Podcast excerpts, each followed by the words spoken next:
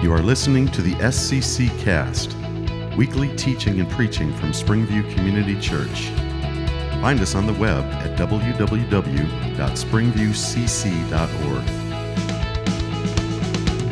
We are located at 12881 Andersonville Road in Davisburg, Michigan. We welcome you to come as you are to experience a friendly worship setting with biblical preaching, teaching, and application. Now, here's our guest speaker. While you're turning in your Bibles to Luke chapter 17, I want you to know that these are difficult days for many people. And they are trying to get through and the level of uncertainty that people are living with is taking its toll. I don't know how fatigued you feel. It varies by the day and the week. And then on top of the fatigue with the virus and the pandemic, then we have uh, situations like this past week that continue to test us as people, as people of God as people of this country. We need to be praying. We need to be diligent. We need to be self disciplined. And we need to be seeking the face of Christ. Luke chapter 17, let me read verses 11 through 19 with you this morning. Now, on his way to Jerusalem, Jesus traveled along the border between Samaria and Galilee. As he was going into a village, ten men who had leprosy met him. They stood at a distance and called out in a loud voice, Jesus, Master, have pity on us. When he saw them, he said, Go show yourselves to the priests. And as they went, they were cleansed. One of them. When he saw that he was healed, he came back, praising God in a loud voice. He threw himself at Jesus' feet and thanked him, for he was Samaritan. And Jesus said, Were not all ten cleansed? Where are the other nine?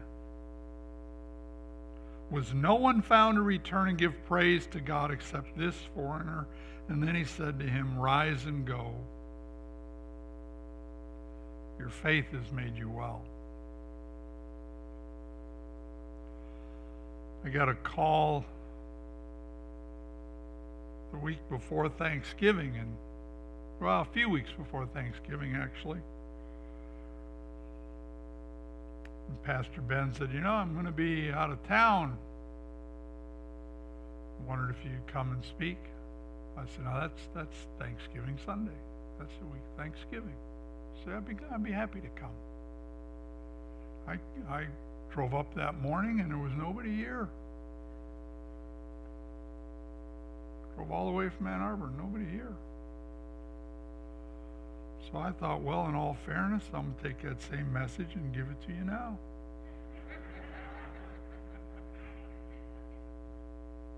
Teach some people a lesson. So we didn't pre announce I was going to be here today. So there are some passages that didn't really happen. You should know by now that I There are some passages in Scripture, some verses in the Bible that are difficult. I just tell you, there's, there's, and and for example, the book of Leviticus. How many of you ever done a verse by verse study of the book of Leviticus? Not me. That's just hard. I, I think of the book of Revelation. I've I've never done a series on the book of Revelation. I don't, I don't get it. I get how it ends. And I've preached on the letters to the seven churches. I can make good, there's good stuff there that I understand, but I, there's no Daniel. I mean, man, if you if you dare to preach on Daniel, I mean, I get the lion's den. I don't. I mean, there's, I guess there's some people who are a lot smarter than I am who would tackle Daniel, but I'm not me.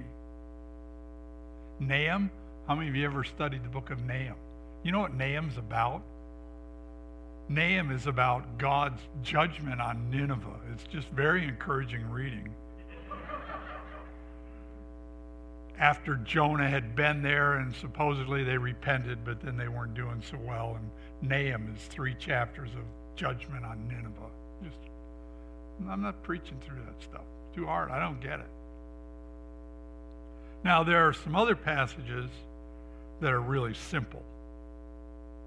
I mean, they're, they're just easy. Genesis 1 1. In the beginning, God created the heavens and the earth. Just stop, right? You get that. It's simple, it's right there. John 11 35. Man, if you don't understand John 35, you need help, serious help.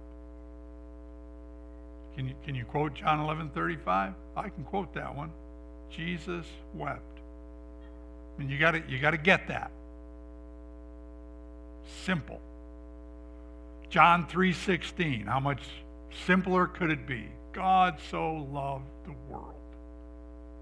Gave his only son. Easy. Now, what do you think is the main big idea in the passage I just read that I was going to give to you on Thanksgiving Sunday. What do you think, if you had to summarize it in five words or less, what is the big idea of this passage? Who wants to volunteer? Because I don't want a chaos here. Anybody? You could summarize the big idea of this passage in five words or less. Give it a, give it a shot.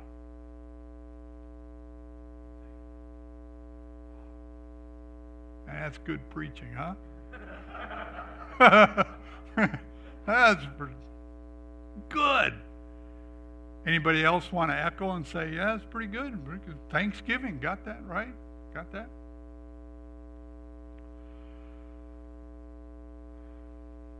What do you think would be the relevance or the application of this passage? In five words or less. Relevance to you and me today, this culture, application. Anybody? Anybody got any clue? Any clue what application or relevance this passage would have on your life and mine today? Anybody?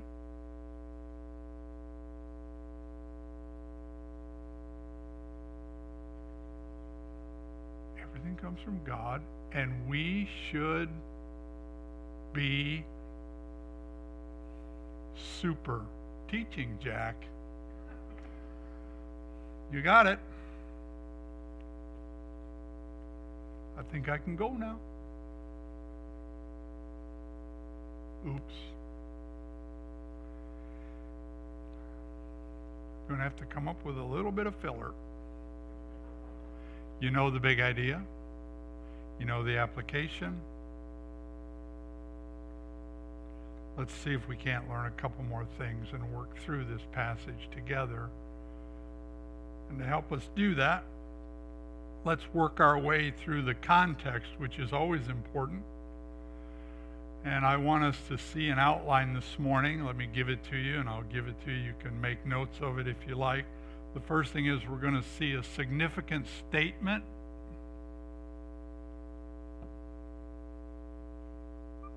Boy, is this nice.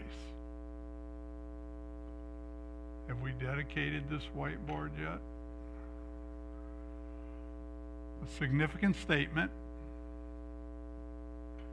Then we're going to see number two, a hypothetical illustration.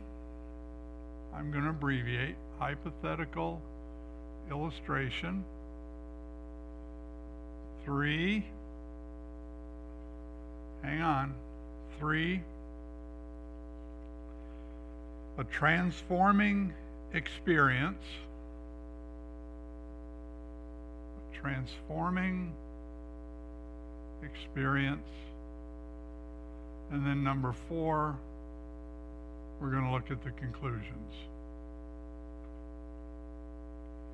And since I've had since before Thanksgiving to work on this, we'll we'll get a couple more minutes out of it.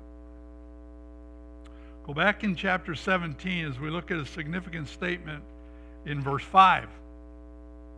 Verse 5.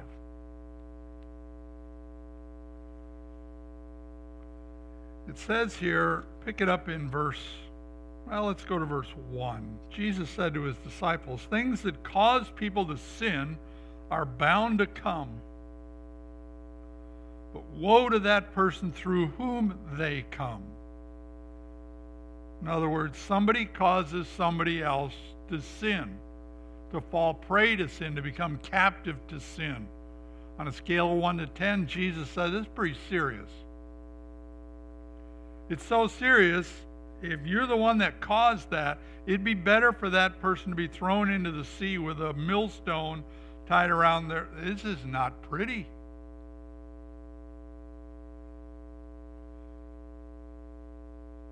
I would liken it just in a very small sense. Somebody has COVID, knows it, doesn't know it. They cause somebody else to get COVID and they die from it. That'd be a, that'd be an awful, right? Right? I mean, I don't like this pandemic. I, I don't like wearing masks. But I, I don't want to hurt somebody else. I don't want to unknowingly Jesus said, Watch yourselves. Watch yourselves. If your brother sins, you rebuke him. And if he repents, you forgive him. And if he sins against you, how many? Seven times. Seven times in what span of time? Are you going to wear me out? Seven times in one day. You're going to wear and you and he comes and says, I repent, you forgive him. And here's the statement. The apostle said, Lord, increase our faith. I read that and I thought, now what a what would cause them to say increase our faith? What would what did what just happened here that they want more faith? Now, you're astute people here. You understand that faith is not a quantity, right? You know that. Faith is more of a quality. They want they increase our faith. That's a very significant statement. I asked myself, what, what do they want? What do they want more faith for? Well, maybe when you consider somebody coming to you seven times in one day, um, I might need a little more faith to forgive them again. Thought about that. And and I've thought about verse 1 and boy the responsibility, the quality of life that you never cause another person man I don't I don't want to fall prey to having a millstone kind of scenario. Turn with me back a few pages to Luke chapter 11, would you? Luke chapter 11.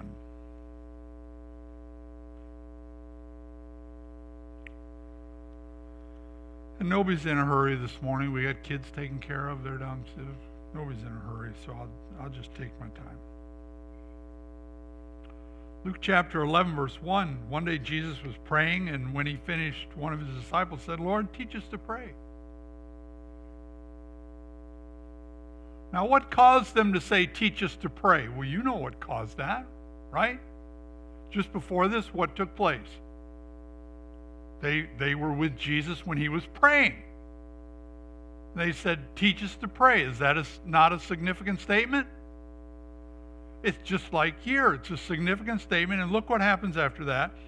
He gives them some instructive, verse 2 through 4. And then, verse 5, he says, Now suppose, and he tells them a little story. We call them parables or stories, right? So something happens. They make this statement.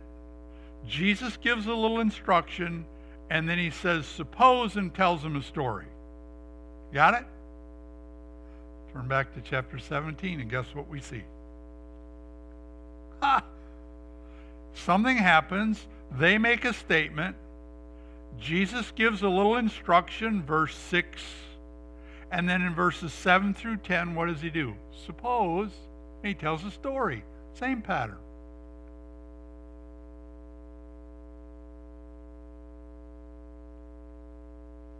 Well, let's look at this little story, verse 5. Following, verse 7, Jesus says, Suppose one of you. Now, you take that word suppose, okay? Other translations, what's the word there? Anybody else have anything other than suppose? Okay, let me give it to you literally. Okay, this literally is like saying, can, can you imagine something like this happening? And of course, you can. Okay? Can you imagine waking up on a mid January morning and finding two inches of snow on your car and it being cold outside? Of course you can. Of course. Right? Suppose. By the way, I have all kinds of questions about verse 6. I have all kinds of questions about verse 6. It talks about faith because they've asked about faith, right? They've made that statement. He talks about a mustard seed. And what do you know about a mustard seed? Wise, well taught, astute people like you. What do you know about a mustard seed? Its dominant characteristic is what? They taste terrible. They're very, very small. But he says if you had this much faith, you could say to a mulberry tree, what do you know about mulberry trees? Not much. Anybody have a mulberry tree in their yard? Really? Blessings on you. You're the envy of everyone in your neighborhood. A mulberry. You could say to a mulberry tree, be uprooted and planted in the sea, and it will obey you. Trees obeying, strange. Why would you want to move a tree from your backyard into the middle of a lake? Well, I get all kinds of questions about that. My conclusion, though, amidst all my questions, is that would be pretty amazing. That'd be pretty amazing. Especially because what we don't generally understand about mulberry trees in that day, at that time, in that culture, was that a, a mulberry tree had a very extensive root system. And the rabbis held that the roots of a mulberry tree would remain in the earth for 600 years. A very, very extensive root system, so to uproot a mulberry tree was deemed virtually impossible. This would be an overwhelming miracle. How's that for faith?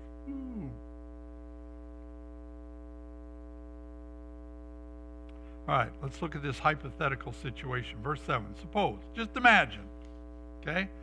Just imagine. We have a master and we have a servant. And so we ask ourselves, what are the roles? What are the expectations of masters and servants? It's not a trick question. It's not a trick question at all. And in fact, the word servant here, some of you will know, is the word doulos, which is usually translated what? Slave. If you had a servant, what do servants generally do? What's the role and expectation of a servant? Tell me it's right here. What do they do? They take care of the master by doing plowing in the field, right? Looking after the sheep, cleaning the house, washing the clothes, preparing the meals, getting the bed ready, getting the the servant does whatever the master wants. And by the way, there are some people, I'm not one of them. If you are, God loves you. I do too, but I think you're wrong. There are some people who want to glorify and magnify the role of a servant. That is really a member of the household and is really part of the family, and we should really liken this to employment. Some of you may want to liken your employment to that of being a slave, and God help you. But I don't think that's even close, our concept of employment, to the concept of being a slave in the first century. because slaves could be bought and sold, they could be beaten, okay? And if you getting that in your employment, you need to switch jobs quick. Now, what's the role of the master here? Well, there are some people who want to glorify this and say, well, you know, the master basically does look out for the servant and, and to really nurture and take care of the servant. Make sure that they're doing fine. Well, what's the role of the master here? Give directives to the servant. okay? Suppose you've got a servant and they've been out looking after the sheep or the livestock and the gardening. Would the master say to the servant when the servant comes in from the field, Why don't you sit down and take it easy? Now, would the master say that? And everybody hearing this story would immediately think what? Absolutely not. Would he rather not say, wouldn't he say this? You get my dinner ready. You get yourself cleaned up before you wait on me because I'm going to have my food and my drink, and after that, maybe, maybe you get to eat and drink. And everybody said, Yep, he'd say that. Verse 9 Would he thank the servant? And everybody listening would say, What? No, why not? Because he's a servant and he's a master. Stick with me this morning. I'm going to make you think, but stick with me.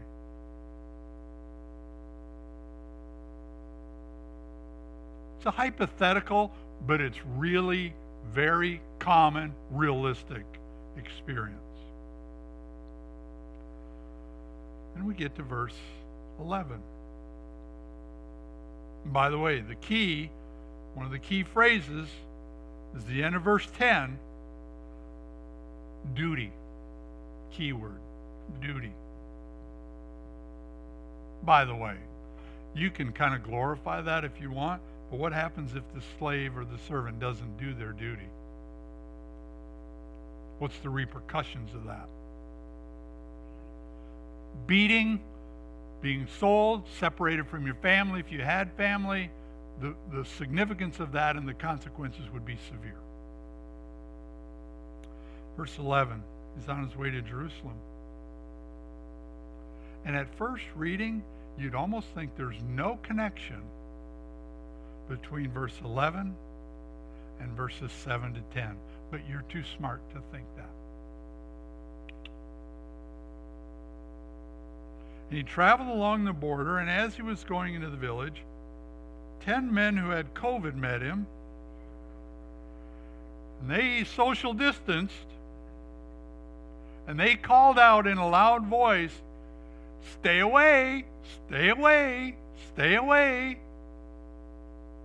No.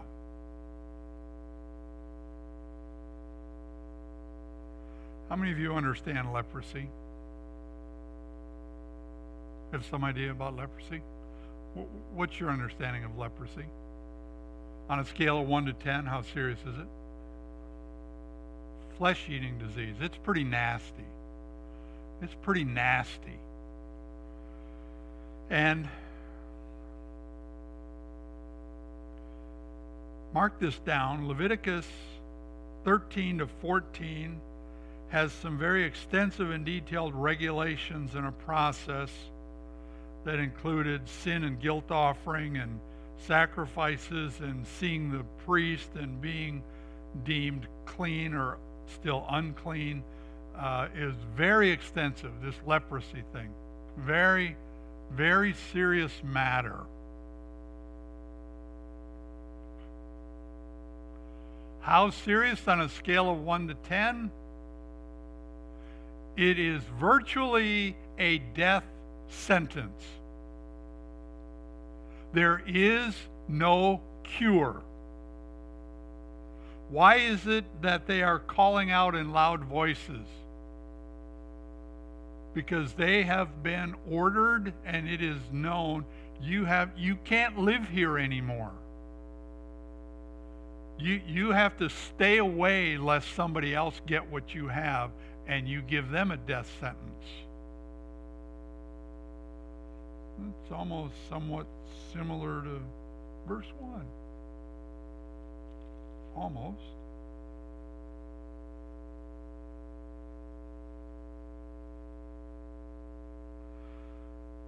I read that since the giving of the Mosaic law, it's believed that no Jew was ever healed of leprosy. Rabbis taught that only the Messiah would be able to heal a Jewish leper. Verse 14, we see that we have a cleansing.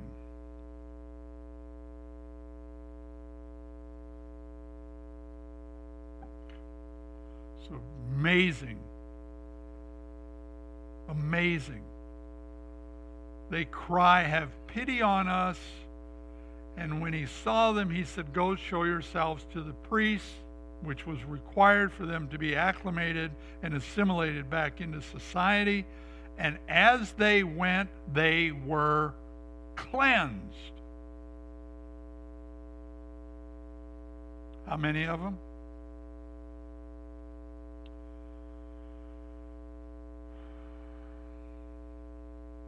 All ten. Cleansed. No more signs, no more evidence. All cleansed. And here's that word How many come back and give thanks? Just one. So I asked myself, why only one? Why only one? Man, if we went into the hospital today and there were 10 people on ventilators in ICU with COVID, and we went in and I and they said, "Oh, Jack, have mercy." I said, "You're all cleansed," and all 10 immediately were well. How many of them you think would be thankful? Seven? All ten. How come only one was thankful? That's my question. And it's plagued me since, since before Thanksgiving.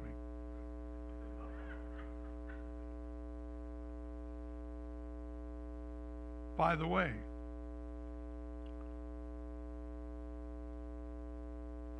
verse 19, we find out that while all ten were cleansed outwardly, only one got cleansed inwardly.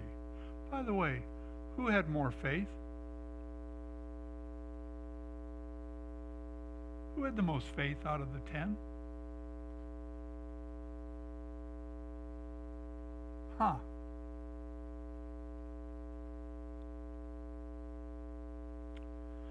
All right. Significant statement, hypothetical illustration, transforming experience. What's the conclusion? Be thankful. Yeah, I want to take it maybe a little further than that. Notice verse 3. Jesus said, Watch yourself. By the way, did you know that most of us are pretty good at watching others? Pretty quick to assess and evaluate and critique and compare and condemn. Jesus said, Watch yourself. Watch yourself. Why would he say that? Because he knows the tendency is for us to watch other people.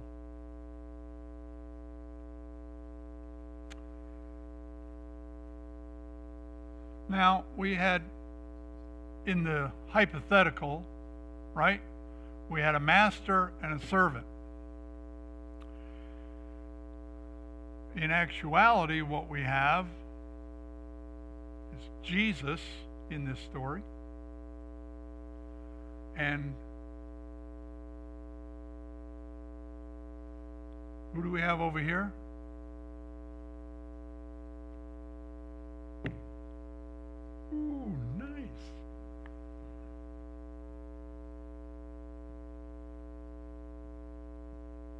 Have the disciples. Now, you would never, never, never, never think that they could get confused as to who they are and what their role is, right? You would never think that. never think that. Right? You I've I've taken you through the passage where they had an argument amongst themselves, right? And what was their big argument and what was it about? Which of them? Which of them was what?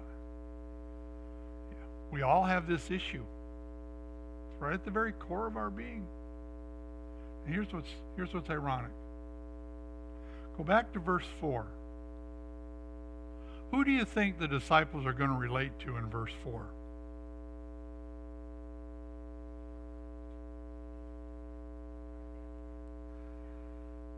Are they going to be the ones that are saying, I forgive you? Or are they going to think they're the ones that are going to have to what? Express humility seven times over in one day for offending a brother. Who do you think they related to in that little? Oh, you know. The same the same person you and I relate to when we read that. Our first inclination is to think we're who? We're the ones that are going to have to have more faith to forgive you lowly people who keep sinning. Hmm. And when Jesus talks to them in verse 7 and says, Suppose one of you and who are, who are they going to relate to here? Who do you think they're going to?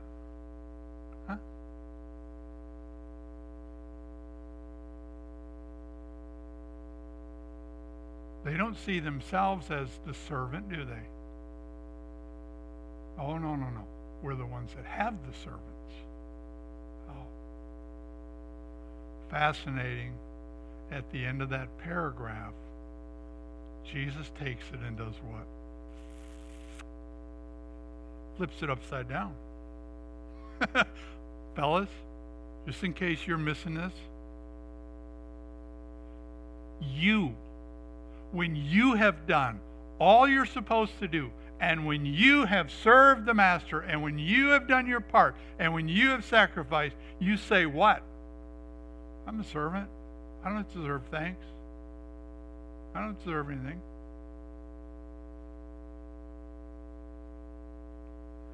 Now we get this story.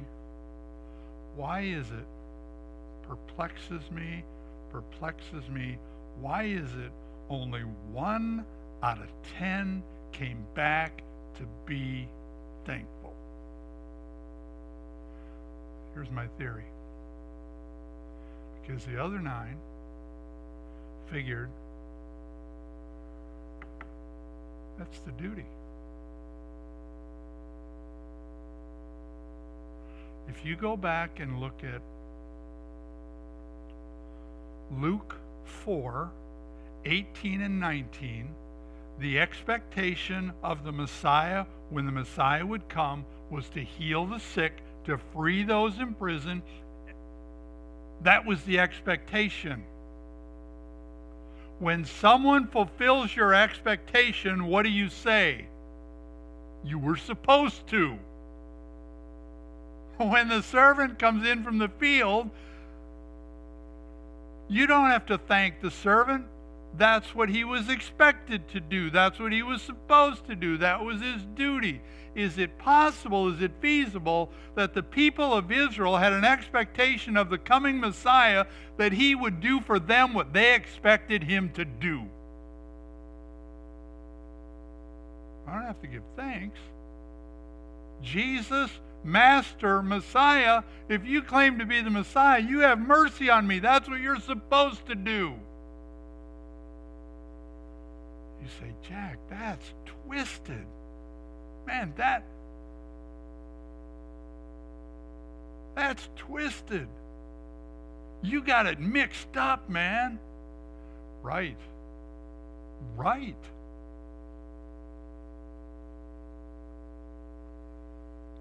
Please write this down. You know what they didn't expect of the Messiah? They didn't expect him to die. And that's why the disciples included, when Jesus told them he was going to the cross, what did they say? Oh, no, no, no, no. No, that, no. We will never let that happen.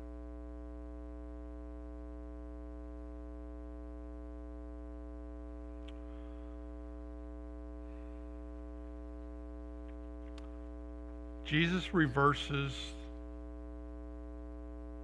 roles. In verse 12, who do you think the disciples identify with? Who do you think of all the ten lepers? Who do you think the disciples kind of relate to? I can tell you who they don't relate to. You know. Who, who aren't they going to relate to?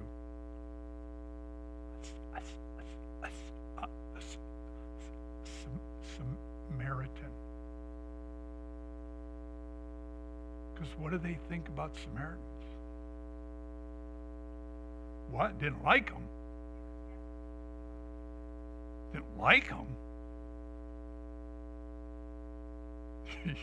not not you. We don't go there.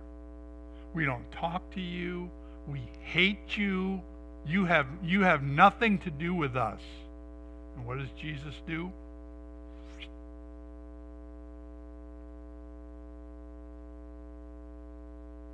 Don't hear him say increase our faith now, do you?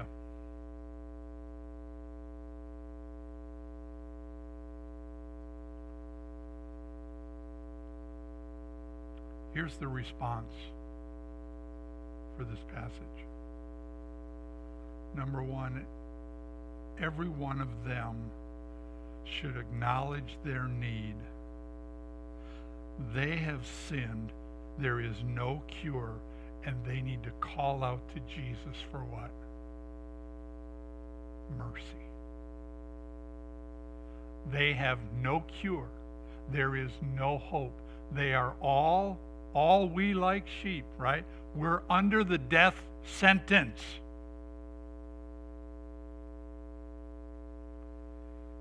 They need to obey Jesus by faith. You increase your faith, you call out to Jesus, admitting your need. You accept his sacrifice, not your good deeds. You repent, you turn around, just like the Samaritan turned around, went to Jesus. You need to turn around and go to the cross. And when you do that, what will happen? By faith, what will happen? What happened to the Samaritan?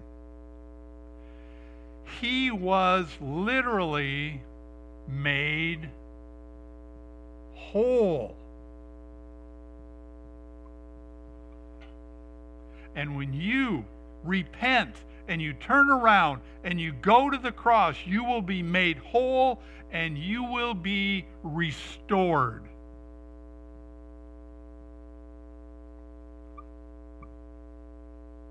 Restored.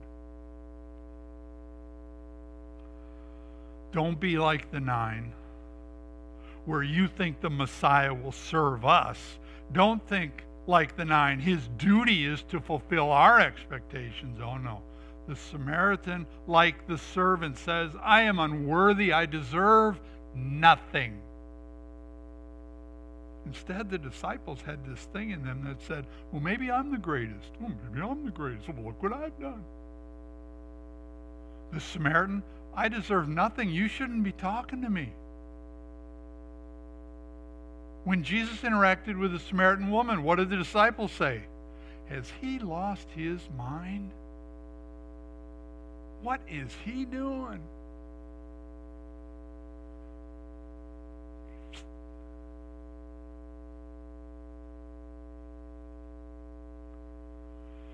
The Samaritan demonstrated great faith, and he was forever grateful.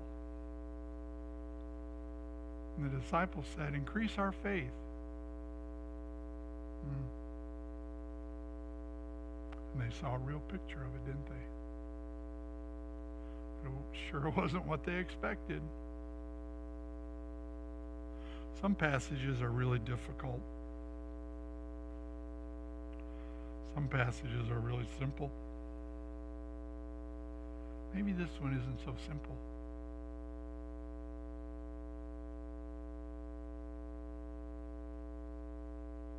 Lord Jesus, we confess today that there's a lot we don't understand. And there's a lot these disciples didn't understand. And yet they wanted faith because, boy, if they had faith, they might, if they had more faith, they might have more power. They might be able to do the miraculous. But you showed them, you showed them the miraculous. But it sure wasn't what they expected. Help us to get it today. Help us, help us not,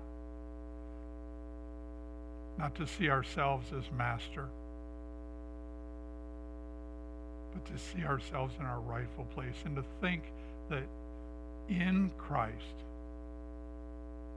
we're friends. We're adopted into the family.